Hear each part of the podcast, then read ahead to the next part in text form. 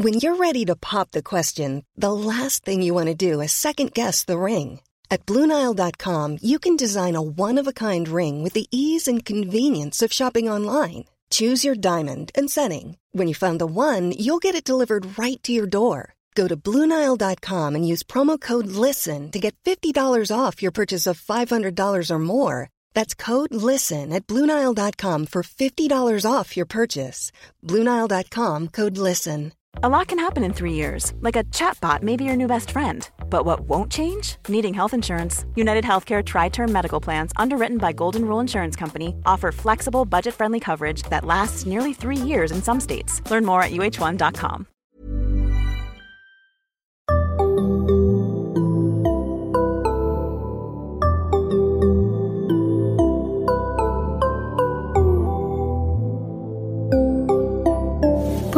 Barnpsykologerna. Välkomna till ett nytt avsnitt av Barnpsykologerna. En podcast med Liv Syrski och Lars Klintvall. Eh, hej Liv! Hej Lars. Hej! Eh, och idag ska vi prata om depression. Och jag ska intervjua dig om depression. Yes. Yes. Berätta, vad, vad är depression? När säger vi att ett barn är deprimerat? Ja, men man kan ju säga att de karaktäristiska tecknen på depression är att man är nedstämd, eh, att man har tappat intresse för mycket saker, eh, sånt som man, ofta sånt som man tyckte var kul. Mm. Eh, ganska energifattig, orkeslös. Eh, och sen att man, har, att man är ganska självkritisk, tycker att man inte duger, eh, klandrar sig själv för mycket. Man kan ha he- en hel del skuldkänslor. Liksom. Det är mitt fel att det ena eller det andra så. På ett sätt som inte känns adekvat utan som man kanske som anhörig tycker att men det där är inte ditt fel eller du är inte dålig eller det där var inte så allvarligt eller så. Eh, sen brukar det påverka barns eh, och ungdomars eh, koncentrationsförmåga också. Det kan man märka. Och det kan ju såklart också hänga ihop med ett ointresse, att de inte orkar. Men det kan också vara svårare att göra läxor och hänga med i skolarbetet. Eh, och sen brukar det också finnas med tankar på döden och tankar på att ta sitt eget liv. Mm. Och vad ska man tänka? Ska man tänka att om ett barn uppvisar något av de här symptomen som du sa nu, då är det rimligt att säga att det barnet är deprimerat? Nej, man ska ha, man ska ha flera, och det finns ytterligare, det finns en lista i det här DSM, våran manual för diagnoser, eller våran med psykiatri. Mm. manualer. Eh, och då finns det ytterligare symptom som man ska leta efter. Och sen ska det också hålla på under en viss tid. För så här kan man ju känna, framförallt i tonåren, så kan man ju känna så här av och till. Utan att det på något sätt är en depression, utan det svänger. Men det ska ha hållit i sig över en viss tid och faktiskt känna som att ett, alltså många brukar beskriva att barnet ändå är liksom förändrat. Att man inte riktigt känner igen barnet.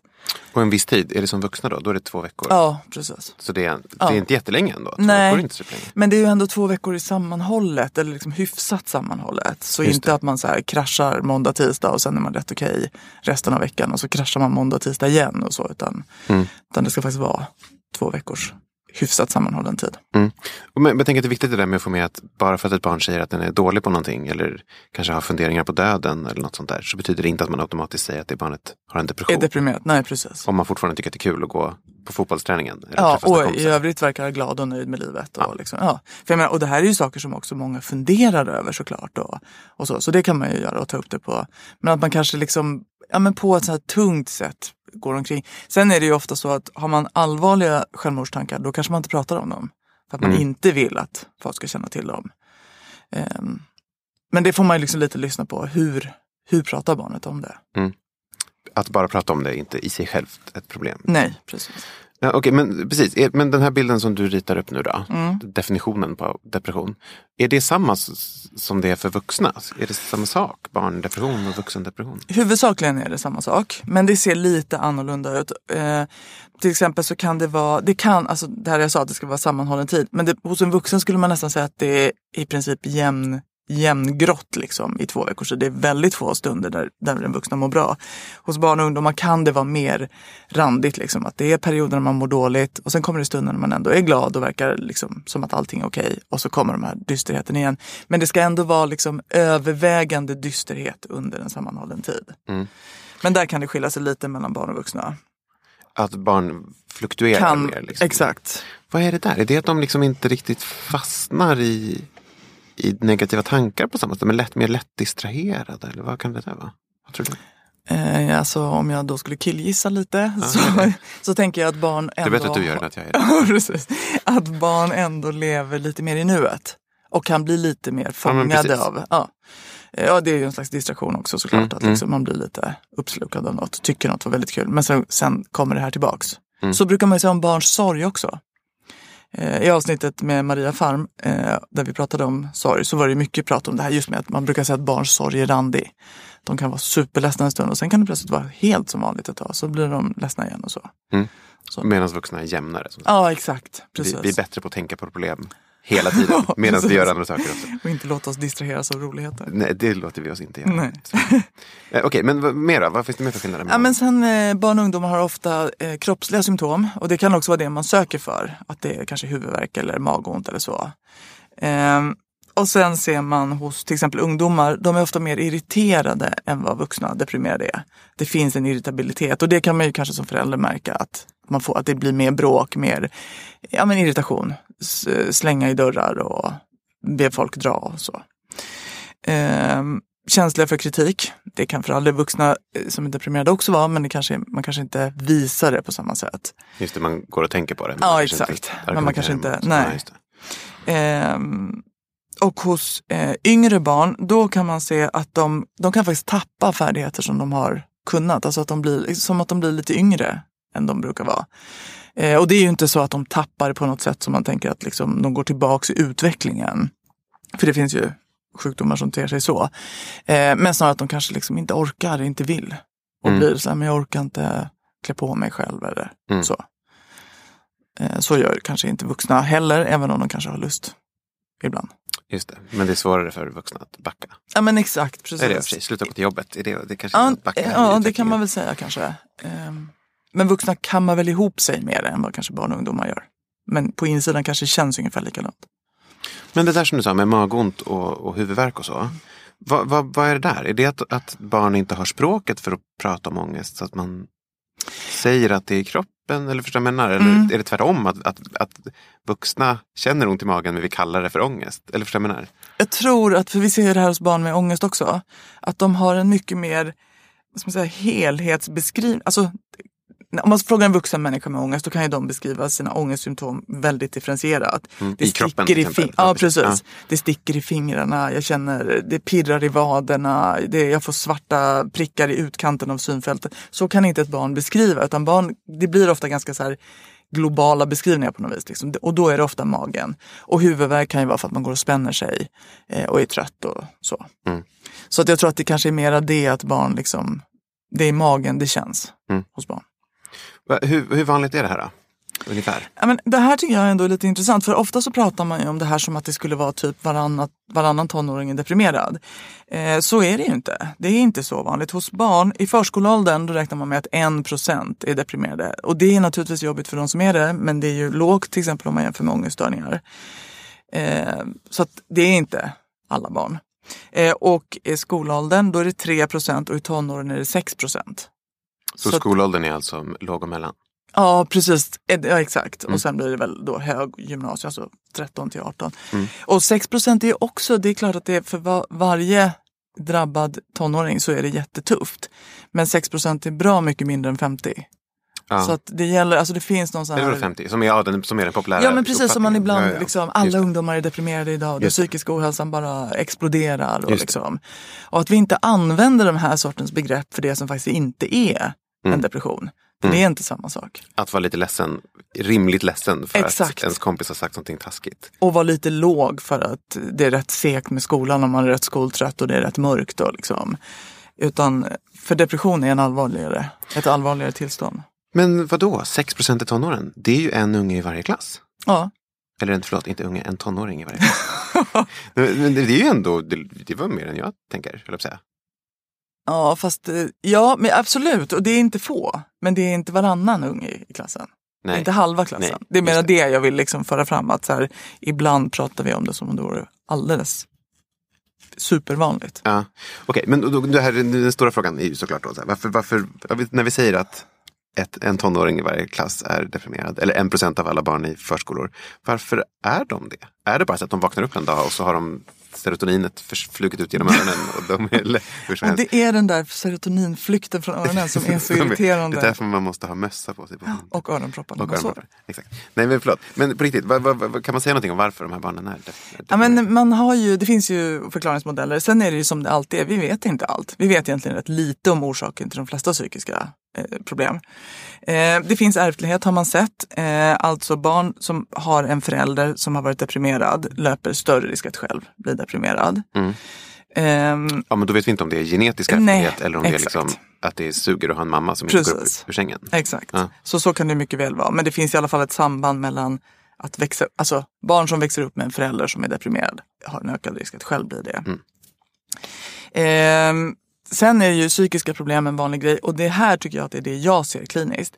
Eh, att barn som har andra psykiska problem, ofta ångeststörningar i min kliniska verksamhet men säkert många andra också. De blir deprimerade därför att det är så tråkigt att ha den andra problematiken. Vad är den andra problematiken? Ja, men till exempel social fobi, där är det väldigt vanligt. Eh, alltså, det har vi pratat om i ett tidigare avsnitt också, men rädslan för att bli bedömd och granskad av andra och att man drar sig undan sociala situationer. Och gör man det, fast man egentligen gärna vill vara med, för barn med social fobi eller social ångest, de, är ju, de vill gärna vara med. Då blir det ju jättetråkigt. De här barnen är ju väldigt ledsna. De känner sig begränsade, de är ledsna för allt de missar. De är ledsna för att de är rädda, för att de inte vågar. Och då kan de ju utveckla en, en depression, det brukar man kalla det en sekundär depression. Eh, då är det inte depressionen som man jobbar med primärt i behandling, utan det är ångeststörningen. För det är den som är det verkliga problemet.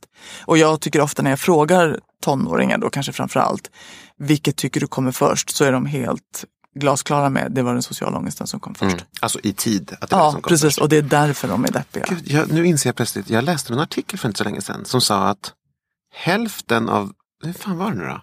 Den bästa prediktorn i alla fall för att en tonåring är deprimerad är att den har haft en ångeststörning när den eh, var yngre. Mhm. Det är precis det du säger Mm. nu. Att har man en problem med att man undviker viktiga sociala Ja. situationer till exempel och så kommer man upp i tonåren där det plötsligt ställs jättemycket sociala krav och du ska gå på någon läskig fest där du inte känner någon och allt sånt där. Och du inte gör dem och börjar halka efter socialt så är det klart att det är lätt att Exakt. utveckla en depression. Precis. Ja, så det är precis Så, det du säger. Ja, precis. Just det. Um, Okej, så and, alla sådana ångeststörningar, det kan vara, vad sa du? Social, Social fobi, men det kan vara andra. eh, Det måste kunna vara en ätstörning typ? Eh, ja, absolut. Och det kan ju också vara eh, agorafobi, panikångest med agorafobi. Att man inte vågar gå ut? Nej, precis. Ja. Begränsar också. Mm. Men det är inte hundfobi vi pratar om? Liksom. nej, precis. Alltså det ska ju vara en ångeststörning som faktiskt påverkar livet ganska genomgripande. Mm. Eh, och det är kanske då framförallt, tänker jag, paniksyndrom och social ångest som Mm. är. De, Som är de stora ja, men farorna. eh, tvångssyndrom skulle kunna vara med. Eh, som är ju inte längre en ångeststörning om man ska vara, men spelar roll. Är? Eh, nej, det är en egen klass nu. Ja, okej. Eh, jag tänker också på eh, BDD, eh, Body Dysmorphic Disorder, den här eh, upptagenheten av sitt utseende, att man tycker att man har något, något fel. Finns det ett avsnitt om också med Jesper Enander. Mm, där skulle man ju också liksom, som en följd av det, därför att det blir samma sak, man drar sig undan för man tycker man är ful eller ser konstig ut. Och då blir man deprimerad. Så ska man tänka nu, om man ska dra någon sorts sensmoral ur det här, så är det att man ska hellre egentligen behandla redan där. Ja. När ett barn börjar Ja. utveckla paniksyndrom, då ska man vara ganska snabbt på att söka hjälp för det. Ja. För gör man inte det så är risken Så att... finns risken att man utvecklar en sekundär depression. Ja. Och sen finns det ju massa annat eh, onödigt tråkigt som man också får på köpet. Då. Alltså, vi ska ju alltid an- Jo, jo, jo, behandla så precis. fort vi kan. Absolut, Men- det är klart. Okej, m- m- mer då? Finns det liksom... Ja, men sen tror man faktorer? att det finns lite biologiska faktorer, att vissa har ett temperament som gör en lite mer sårbar. Och där är ju samma som de som utvecklar ångeststörning. Så där är det ju också väldigt nära. Så man kan fundera på om det egentligen är så Samma mycket olika. sak, Exakt, liksom. Ja, precis. Någon sorts ångestbenägenhet alltså. Ja, någon, precis. Någon reaktivitet och liksom lite känslighet. Mm. Eh, sen finns det medicinska orsaker, det finns en del fysiska sjukdomar. Då kan man ju också diskutera såklart om det verkligen är depression. Till exempel kan ju sköldkörtelproblem, eh, om man har en låg en underfunktion i sköldkörteln så kan det ge depressionssymptom. Mm. Det kan också ge ångestsymptom i och för sig. Eh, det är nog kanske framförallt över, ja. Eh, Men, men, liksom, eh, men, men där brukar ju det gå tillbaka om man får en adekvat medicinering. Mm. Så att, Är det här barn också alltså? ja, eller ungdomar Okej hos ungdomar kan man säga. Eh, hormonstörningar skulle kunna också vara en orsaksfaktor. Eh, sen har man sett att, att familjer med låg eh, social funktionsnivå kan också, där finns också en ökad risk Vad, för betyder, depression. betyder det? Ja, det, alltså, det kan man ju fundera på faktiskt. Jag, jag gissar att det handlar om familjer med stora sociala problem där det kanske finns ekonomiska problem, där det kanske finns problem med boende, där det kanske finns eh, problem med missbruk eller våld, våld i familjen eller så. Och då kan man ju också tänka sig att ja, men lever man i det så är det inte så konstigt om man utvecklar en depression. Därför att det är väldigt tufft att leva i, ett sånt, Ja. i en sån miljö. Ja. Eh, och nu, men nu säger vi ingenting om liksom livet suger faktorer. Alltså man är mobbad, Nej, men precis. Alltså, man har exakt. svårt i skolan. Alla sådana grejer. Men det, Ens bästa kompis flyttar till månen. Alltså saker händer i livet liksom. Exakt, sånt spelar ju såklart roll som en utlösande faktor. Mm. Eh, att man, man får, och framförallt har man sett att det kan utlösa den första depressionsepisoden. För med depression så är det ganska vanligt att man får fler depressioner. Eh, och då brukar det vara så att den första är mest beroende av något sånt här jobbigt i omgivningen. Något stort som händer Ja, faktiskt. Liksom. precis. Mm. Eh, sen där får man väl också vara ändå lite alltså, stort för den individen. Kanske inte så jättestort om man skulle se det utifrån. Det måste inte vara typ dödsfall eller så. Men för den personen så var det stort. Det var liksom, det blev jättejobbigt Mm. av någon anledning. Det är vanligt vid den första depressionen. Ja, vanlig, precis. Och sen minskar på något sätt, liksom det som kickar igång depressionen behöver inte vara lika stort andra gången och tredje gången. Det är som att man kanske har en ökad känslighet för att, re, för att reagera med depression. Mm. Så, så utmaningarna kan bli mindre och ändå dra, dras depressionen igång. Mm. Så man får någon sorts ökad sårbarhet för att ut, eh, utveckla fler. Nu pratar vi obehandlad depression alltså. Eh, även behandlad depression kan ge återfall men minska, risken minskar ju om man har en behandling där man också jobbar med att minska återfallsrisken. Exakt, genom att få verktyg. Vad ska jag Exakt, göra om jag börjar precis. få sömnproblem? Ja. Eller, nu börjar jag spekulera. Alltså, men det Ja, måste ju men, vara så. till, precis, exakt. Hur man ska hantera Ja, här- så att man är snabbare på det Mm, nästa gång. mm. Okej. Ehm, Hi, I'm Daniel, founder of Pretty Litter. Cats and cat owners deserve better than any old fashioned litter. That's why I teamed up with scientists and veterinarians to create Pretty Litter. Its innovative crystal formula has superior odor control and weighs up to 80% less than clay litter. Pretty Litter even monitors health by changing colors to help detect early signs of potential illness. It's the world's smartest kitty litter. Go to prettylitter.com and use code ACAST for 20% off your first order and a free cat toy. Terms and conditions apply. See site for details. Flexibility is great. That's why there's yoga. Flexibility for your insurance coverage is great too. That's why there's United Healthcare Insurance Plans. Underwritten by Golden Rule Insurance Company, United Healthcare Insurance Plans offer flexible, budget friendly coverage for medical, vision, dental, and more. One of these plans may be right for you if you're, say, between jobs, coming off your parents' plan, turning a side hustle into a full hustle, or even missed open enrollment. Want more flexibility? Find out more about United Healthcare Insurance Plans at uh1.com. Quality sleep is essential. That's why the Sleep Number Smart Bed is designed for your ever evolving sleep needs. Need a bed that's firmer or softer on either side? Helps you sleep at a comfortable temperature? Sleep Number Smart Beds let you individualize your comfort so you sleep better together. JD Power ranks Sleep Number number 1 in customer satisfaction with mattresses purchased in-store. And now save 40% on the Sleep Number limited edition Smart Bed for a limited time. For JD Power 2023 award information, visit jdpower.com/awards. Only at Sleep Number stores or sleepnumber.com. hur är det, med- den här vet väl alla, höll säga. Finns det några könsskillnader i hur vanligt det är med depression? Ja, det gör ju det. Det är mycket vanligare bland tjejer. Mm. Eh, mycket vanligare. Och det som är intressant är att det som är vanligare, det är återfallen. Så att förstagångsinsjuknandet, där är det inte lika stor könsskillnad. Men sen så återfaller tjejer mer. Eh, man tror att det har hormonella orsaker eh, och att det, eh, de hormonella förändringar som sker i puberteten, eh, att det på något sätt bidrar till att göra hjärnan mer stresskänslig.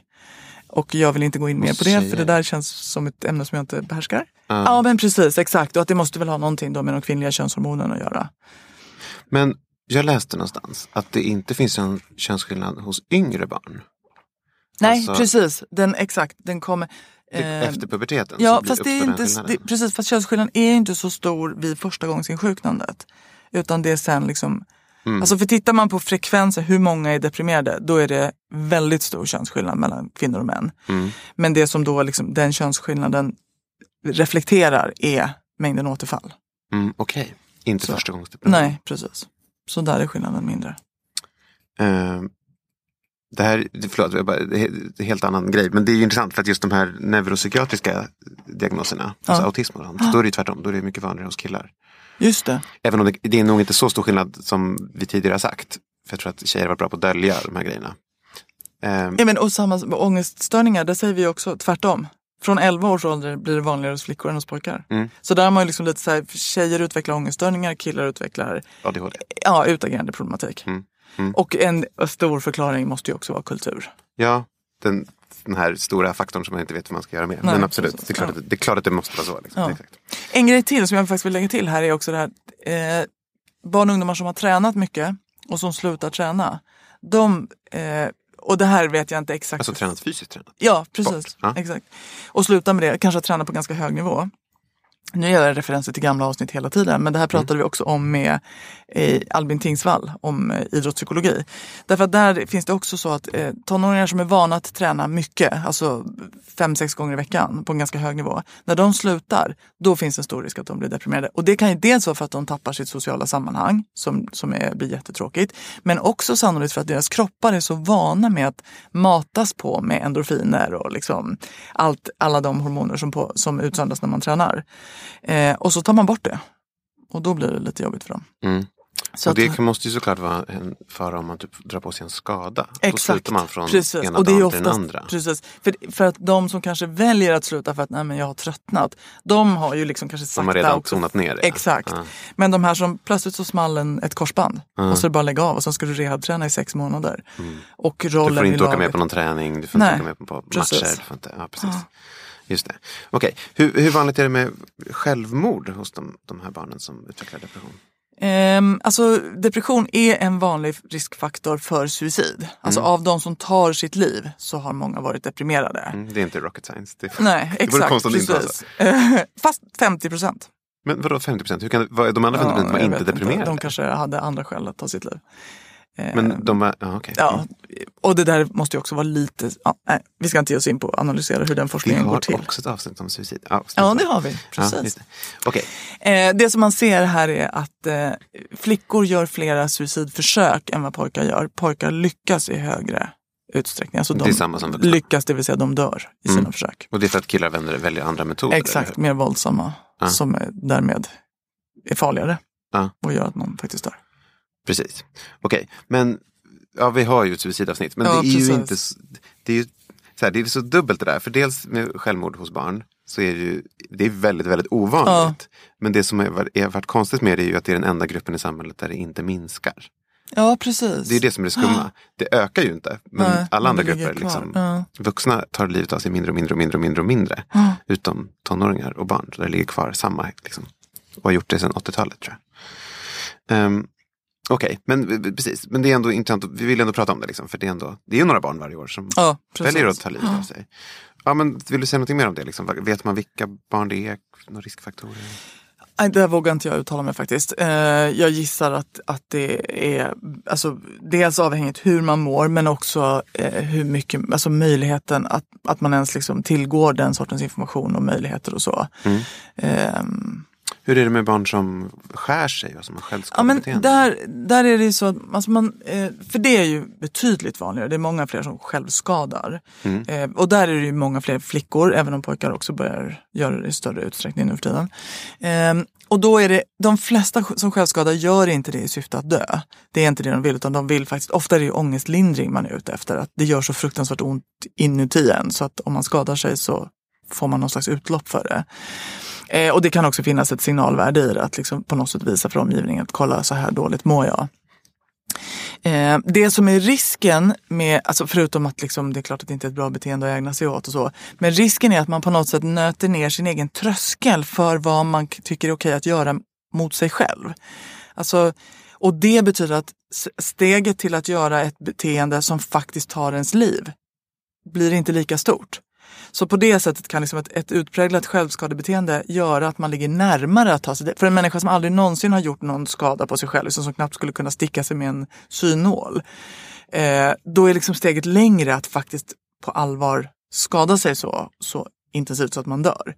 Så det kan man säga, där finns en risk. Och sen finns ju såklart alltid risken med självskada att man av misstag gör något som blev för farligt. Man skar sig på ett sätt som gjorde att man blödde för farligt, eller alltså för mycket eller så.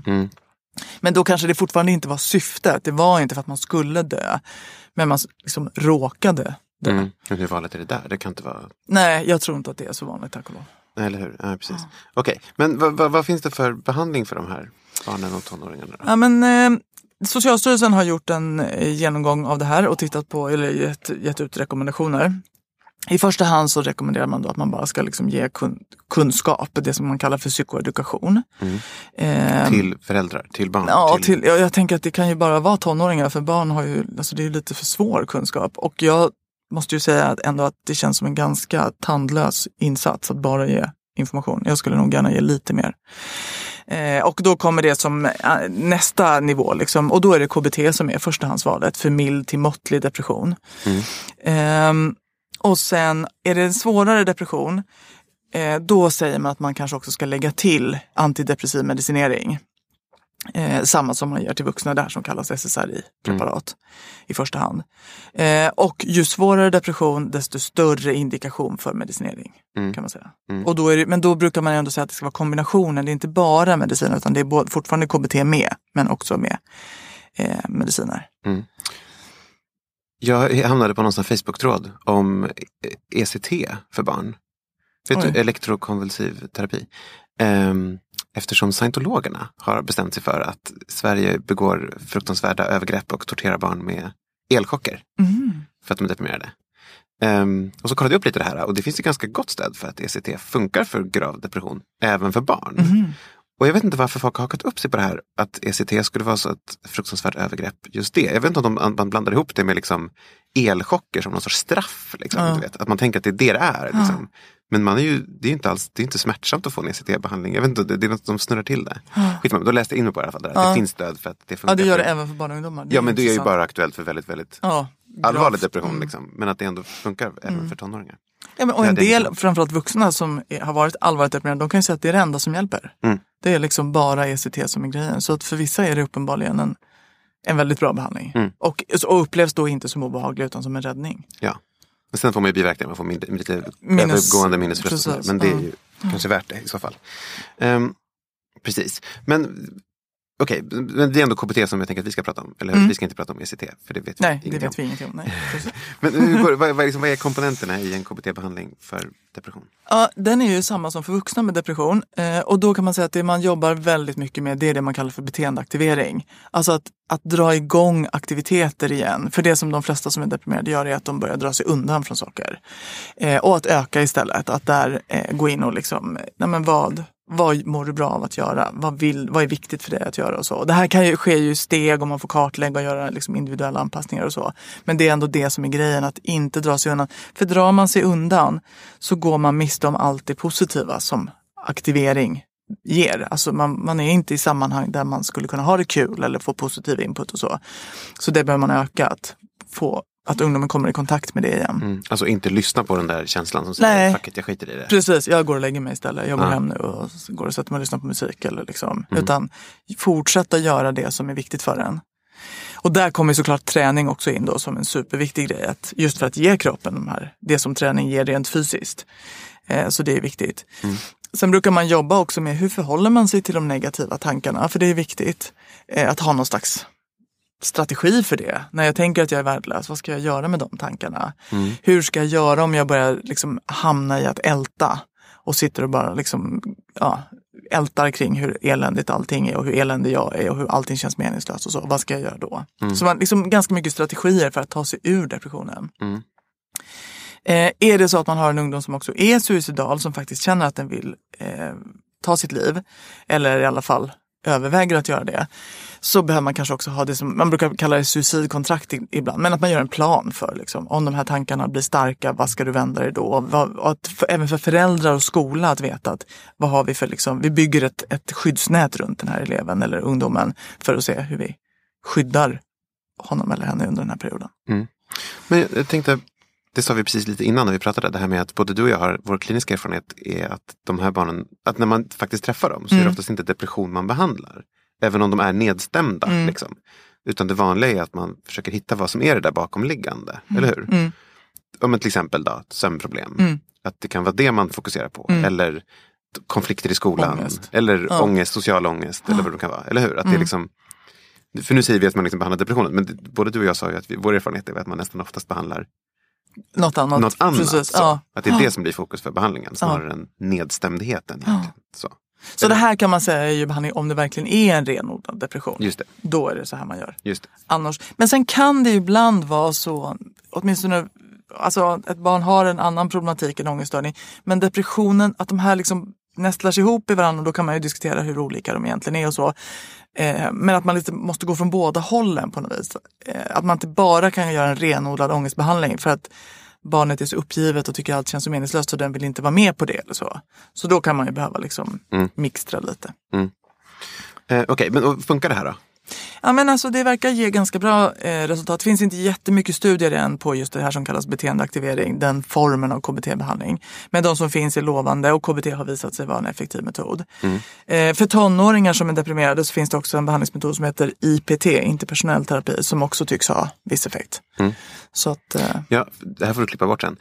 Det är ändå så med depression hos vuxna ju att väldigt många behandlingar funkar på ja, depression. precis. Att det inte är superstor skillnad vilken behandling man får Nej. ändå. Det är bara fråga om vilken som går snabbast. Ja, men många, många behandlingar tycks ge hyfsat resultat. Mm. Eh, men precis, men vilken går snabbast? Och det kan ju vara i och för sig väldigt mycket värt att ha en som går fort. Jo, jo, så precis. Men det kan man ju också säga just när man kommer till det här med mediciner så är ju det en, en faktor just med medicinsk behandling att den går ganska snabbt. Ehm, så där kan man säga, för då har man ju gjort studier där man har jämfört för barn och ungdomar eh, medicinsk behandling, KBT eller både och eller medicinsk placebo. Mm. Och då ser man att medicinsk behandling den drar iväg. Liksom. Man får snabbare resultat med den. Men sen kommer KBT-behandlingen i kapp efter ett tag. Så därför så brukar man återigen då, att man brukar ändå rekommendera att man börjar med KBT för att se om det räcker. Annars kompletterar man med medicin. Vad är det för biverkningar av medicinen också? Ja, och inte. att medicinen inte ger, alltså bara medicin kan ge som sagt en, en snabb lindring. Men du, det här kunskaperna till exempel om hur minskar jag risken för återfall, det ger inte medicinen. Det finns liksom inget kunskapsinhämtande i det utan det är bara så att okej, jag tog min tablett och sen hände det något. Mm. Så därför det finns det värdet också med att man ändå alltid rekommenderar kombinationen. Om man har ett barn då, som kanske inte uppfyller diagnoskriterierna för depression men som ändå har liksom en, en nedstämd period. Finns Mm. det liksom några generella råd du vill ge? Liksom? Hur ska man tänka då? Hantera nedstämdhet hos barn? Ja, men jag tänker att man dels kan, som med allt, bekräfta barns känslor. Och liksom, det är okej att känna sig på olika sätt. Att det är en, en viktig grej. Mm. Det är Och inte farligt att känna sig ledsen. Nej, precis. Och sen klart höra efter. Är det något som har hänt? Är det här en signal på att någonting Ja, men är det något problem i skolan eller så som med kompisar eller så som, som är grejen? Så att man liksom inte bara negligerar någonting eller så. Men sen kan man ju också prata redan där, för det tänker jag är en viktig här, livskunskap för barn. Att, att lära sig att fast det känns jobbigt så kanske man ändå ska göra det som man brukar må bra av. Alltså så att man inte hamnar i den här liksom onda cirkeln av att dra sig undan när någonting är jobbigt. Utan att faktiskt, nej men okej, jag får vara på det ändå. Det är inte lika kul som det brukar vara. Det känns jobbigt, det är mer motstånd. Men jag gör det ändå. Mm. Att man inte kan lyssna inåt hela tiden när Nej. man ska fatta beslut om vad man ska gå Precis. och göra eller inte. Utan man faktiskt också måste liksom vara lite logisk och rationell ibland. Mm. Alltså Och- det vill säga hålla liksom koll på sina långsiktiga värderingar. Ja, Så. och konsekvenser. Liksom. Vad får det för konsekvenser om jag drar mig undan nu? Blir det bra egentligen? Eller är Mm. det bättre att jag går och är med och, och gör det här ändå? Så. så att man utsätter sig lite även när det känns jobbigt. Mm. Och sen skulle jag säga träning. Ja, superviktigt. Och så lätt grej faktiskt att komma igång med. Liksom det, det, det behöver inte vara mer än att gå ut och promenera. Eh, men det, ger, det är superviktigt. Mm. Så det ska man inte underskatta. Mm, va, jättebra. Super. Mm. Tack så hemskt mycket. Tack själv. Tack Liv och tack ni som lyssnade. Eh, barnpsykologerna finns också på Instagram. Yes. Eh, och jag är det något annat vi ska säga? Barnpsykologerna understreckade podd heter vi på Instagram. Just det, det ska säga. Tack. Tack, hej då. Hej då.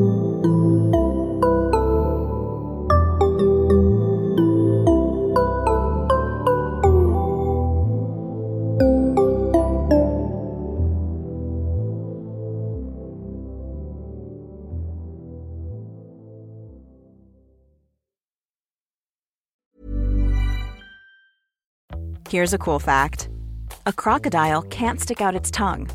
Another cool fact you can get short term health insurance for a month or just under a year in some states.